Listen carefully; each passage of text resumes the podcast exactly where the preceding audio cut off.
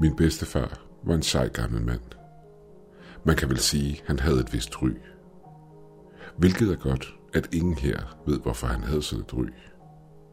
Min bedstefar var medlem af det kommunistiske parti under Sovjetunionen, hvilket er det mindst interessante del af hans personlighed. Men han var også en kemiker, der åbenbart var involveret i udviklingen af et kemisk våben. Men nu da han er pensioneret og har trukket sig tilbage, lever han ikke så meget. Han snakker heller ikke så meget om sin fortid. Det er ikke fordi, han er hjemsøgt af den, for at være helt ærlig. Jeg tror bare ikke, han kan se en pointe i at bringe fortiden op, da det enten vil forvirre os eller skræmme os. Den anden dag, da jeg var ved at forlade hans hus, spurgte han mig, om jeg ville have en af hans gamle journaler. Han spurgte mig, om jeg stadig kunne huske mit gamle modersmål. Selvfølgelig kan jeg det, svarede jeg. Godt. Så vil du have journalerne, spurgte han igen. Den ligger bare og flyder. Igen svarede jeg selvfølgelig, uden egentlig at vide, hvad jeg skulle stille op med en journal, der tilhørte en pensioneret kemiker. Efter at have læst den, ved jeg, hvad jeg må gøre. Jeg har oversat en del af journalerne og postet den online.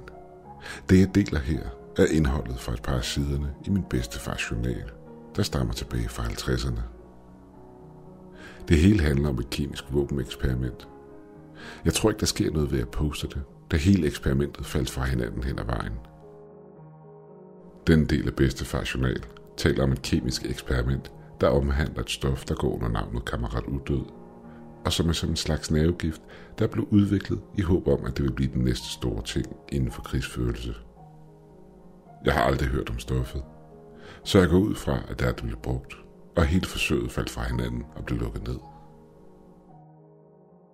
Jeg ved, at noget af det, der står i journalen, kan virke chokerende. Tro mig, det skræmte mig også første gang, jeg læste det igennem. Men jeg kan forsikre jer om, at min bedstefar er en god mand. Han er ikke en eller anden psykopat. Han var blot en mand, der passede sit arbejde. Husk på, at det var en anden æra dengang. Alt under det her punkt er citeret direkte fra min bedstefars journal. Det er min første dag her. Bunkeren virker til at være fin. I det øjeblik, jeg ankom, blev jeg mødt af den faste læge, der er stationeret her. Han kom mig i møde for at fortælle mig om det kemiske våben, de er i gang med at udvikle. De har givet det navnet Kammerat Udød. Jeg trak lidt på smilebåndet, da jeg hørte navnet første gang. Og da jeg spurgte ind til, hvorfor de netop havde valgt det navn, fortalte han mig, at det var fordi, da de under testforsøgene på dyr, havde der vist sig nogle særlige interessante resultater. Forsøgsdyrene havde mistet deres mentale kapacitet, og efter kort tid havde de ligget i et dybt koma. Det var derfra navnet var opstået. Og kammeratdelen var bare russisk humor. Mit job bestod i at overvåge administrationen af det kemiske stof, imens det blev givet til de fem menneskelige forsøgspersoner. Forsøgspersonerne var alle unge mænd, der var blevet taget fra forskellige arbejdslejre. Det virkede til, at de var blevet noget udvalgt til at være her. Det de ikke vidste var, at de alle ville dø. Dyreforsøgene viste alle sammen en 100% dødelighed ved forsøgets afslutning. Alt disse mænd vidste var, at de skulle deltage i et statsligt eksperiment, der kunne vare i måneder. Alle deres behov blev dækket, så længe de blev i deres celler og fulgte de ordre, der blev udstukket til dem. Det eneste krav, vi havde til dem, var, at de skulle deltage i nogle interview med os, når vi bad dem om det. Hvis jeg var i deres sted, ville jeg være lykkelig for at slippe væk fra arbejdslejrene. Jeg har hørt, de skulle være mere imodbydelige. Men det er, hvad der sker, når du modsætter dig staten. Desværre kan jeg ikke forlade bunkeren. I hvert fald ikke før de fem testpersoner er døde som følge af eksperimentet. Det kunne tage måneder, hvilket jeg håber, det ikke gør. Selvom stedet ikke her er så slemt.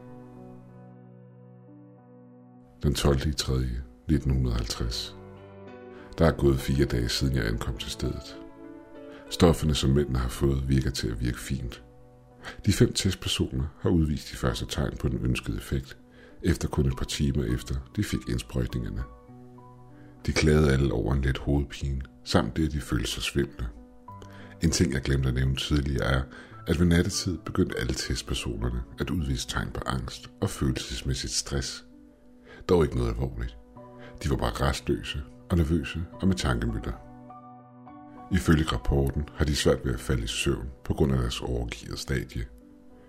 Da det endelig lykkedes dem at falde i søvn, rapporterede de om frygtelige mareridt, som fik dem til at vågne. Siden i går aftes har ingen af dem kunnet finde ro og falde i søvn. Jeg har interviewet en af mændene, og han fortalte, at hver gang han var ved at falde i søvn, kunne han mærke en varme sprede sig op langs ryggen. Denne varme spredte sig til skulderbladene, hvilket fik ham til at springe op fra sengen i smerte. Det har resulteret i, at alle testpersonerne nu for alt i verden prøver at undgå at falde i søvn. Det er også interessant at notere, at jeg ønskede at interviewe de andre forsøgspersoner, men blev nægtet adgang til dem af vagterne. Der er åbenbart noget galt med vores forsøgspersoner. De sidder i hver deres hjørne af cellen, krøllet sammen i en siddende fosterstilling, alt imens deres øjne flakker vildt rundt i rummet. Vagterne fortæller, at de kan lugte aggressionen fra dem, hver gang de åbner døren for at smide mad ind til dem. Det er sikkert derfor, de ikke vil lukke mig ind til dem. Men det gør mig ikke så meget. Det er sikkert et resultat af for enten lidt søvn, eller også er stoffet begyndt at påvirke dem mentalt. Den 16. 3. 1950. Yderligere to dage er gået. Forsøgspersonerne er begyndt at udvise tegn på ekstrem paranoia, og stoffets påvirkning af testpersonerne går som forventet. Da vi i dag kom ind i laboratoriet, hvor testcellerne er, opdagede vi, at vinduerne ind til cellerne var dækket af tøj fra testpersonerne, som var klæbet til vinduernes inderside med afføring. Der var en masse råben og skrigen, da vagterne gik ind i cellerne. Testpersonerne nægtede at følge de ordre, der blev udstukket, og prøvede at angribe vagterne for at slippe ud. Det lykkedes vagterne at få fjernet tøjet og svunget testpersonerne tilbage i cellerne igen. Efter hvad jeg har hørt, driver testpersonerne natholdet til vanvid med deres konstante skrigen og hammeren på væggen. Desværre kan soldaterne ikke udøve nogen form for vold imod vores forsøgspersoner, da vi skal bruge dem i live. Jeg har på fornemmelsen, at alt det her snart vil være overstået. Den 18. i 3. 1950. Der er nu gået 10 dage siden jeg ankom til stedet her. Forsøgspersonerne nægter at indtage vand eller mad.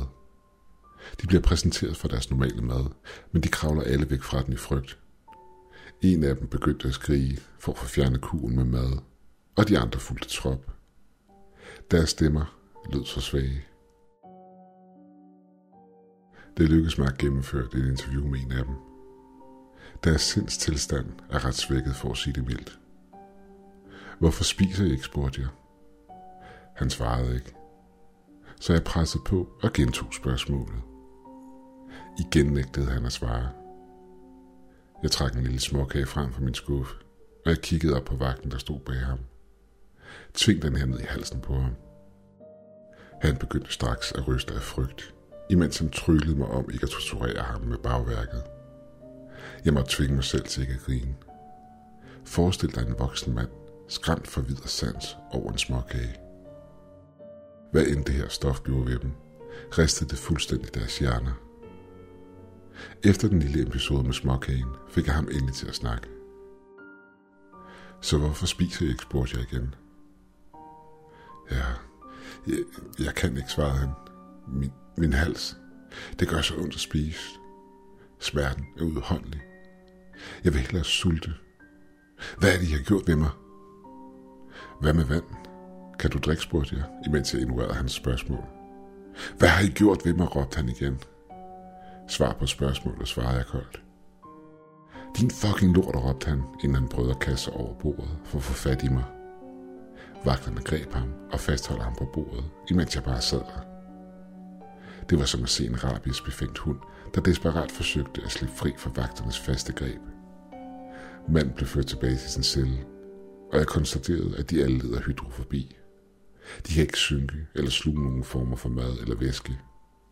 I det øjeblik noget passerer igennem deres hals, trækker musklerne sig så voldsomt sammen og resulterer i en kraftfuld smerte. Det er som regel et symptom på rabies, hvilket passer ind i, hvordan testpersonerne har opført sig i den seneste tid. 22. 3. 1950 I går aftes var en begivenhedsrig nat. Det virker til, at vores rabiesramte testperson virkelig opførte sig som en rabiesramt hund. Vagterne rapporterede, at de hørte tumult i løbet af natten. Men da vi spurgte ind til, hvorfor de ikke havde grebet ind, svarede de, at de ikke havde det fornødne udstyr til stede for at kunne gøre det. Jeg har min mistanke om, at vagterne kun ønskede, at de skulle lide, fordi de forstyrrede deres vagt. Måske gør det, at være lukket ind i en bunker i længere tid, at man mister sin medmenneskelighed. Selv for soldater i den røde her. Nattens tumult viser sig at være et rent blodbad. Selvom kun en af testpersonerne var slemt såret, så havde de alle sammen sår og blå mærker overalt. En af testpersonerne havde en brækket arm, og en anden en så slem en flænge i panden, at vi gik ud fra, at alt blodet i rummet var hans. De nægtede at falde til ro, så vi måtte give dem noget bedøvende. Jeg ved ikke, hvor de fandt styrken til at kæmpe så vildt mod hinanden. Bedøvelsen havde en interessant virkning på testpersonerne. Et stykke tid efter de var blevet givet, virkede det til, at noget af effekten på bedøvelsen forsvandt før tid. Det medicinske personale skreg af rædsel, da det virkede til, at en af forsøgspersonerne var vågnet op. De var selvfølgelig ude af stand til at røre sig. Man kan vel sige, at de var fanget i deres egen krop. Det får en til at tænke på, hvem der var mest kram over hele situationen. Patienten, der finder sig selv bundet til et sted, de ikke kan slippe væk fra. Eller lægerne, der skal arbejde, imens paniske og bidende øjne kigger op på en. Jeg tænker på, om forsøgspersonen med den skadede lever kunne mærke, at de opererede på ham. Han er sidenhen blevet fjernet fra de andre, da de med stor sandsynlighed vil angribe ham igen. 23. Der er gået en uge, siden jeg sidst skrev i den her log. Projekt Kammerat Udød har været en stor succes. Testpersonerne er alle sammen døde. Den sidste af dem, ham med den skadede liv, døde her for et par minutter siden. Efter deres lille kamp kom de så alle sammen, inden deres mentale helbred gik helt ned. Det startede med hukommelsestab og desorientering, hvilket senere hen førte til tab af verbale færdigheder. Til sidst kunne de ikke engang formulere sig med simple ord, så de kommunikerede ved hjælp af gulende lyde og grønt. For tre dage siden var det tydeligt, at ingen af dem kunne stå oprejst ved egen hjælp, eller for den sags skyld gøre noget andet. Deres øjenbevægelser stoppede helt, efter de mistede deres mobilitet. De reagerede ikke på nogen form for stimulering. Ikke engang slag og spark. De lå der bare. Det er vel derfor, de kalder det kammerat udød. Hvis de her tabere havde været lovlydige borgere i Sovjetunionen, havde de ikke været udøde nu. Men det var de ikke. Så nu var de bare udøde kriminelle. Et par dage senere var de ikke andet end tomme skaller af deres tidligere selv. Dialyse så ikke ud til hjælp ved at opretholde deres krop. De var stille og roligt i gang med at falde fra hinanden. Indenfra. Det må have smadret deres hjerner fuldstændig, det her. Det vil være interessant at få lov til at kigge nærmere på den med lejlighed. Måske kunne jeg få lov til at se rapporten for obduktionen. Den sidste af testpersonerne, der døde, var bundet til sin seng. Hans øjne var fastfrosset på døren. Jeg nød ikke at have med ham at gøre. Det var lidt forstyrrende at se en person indbundet i bandage, og som lå og tomt ud i luften, alt imens Saul løb ned ad hagen på ham. Og han havde et lille skævt smil på læben. Jeg er sikker på, at han selvfølgelig ikke smilede. Shit, man. Jeg glæder mig til at forlade det her sted i morgen. Men jeg er ret sikker på, at Staling og alle de andre partiledere vil blive glade for at høre min rapport om det her eksperiment.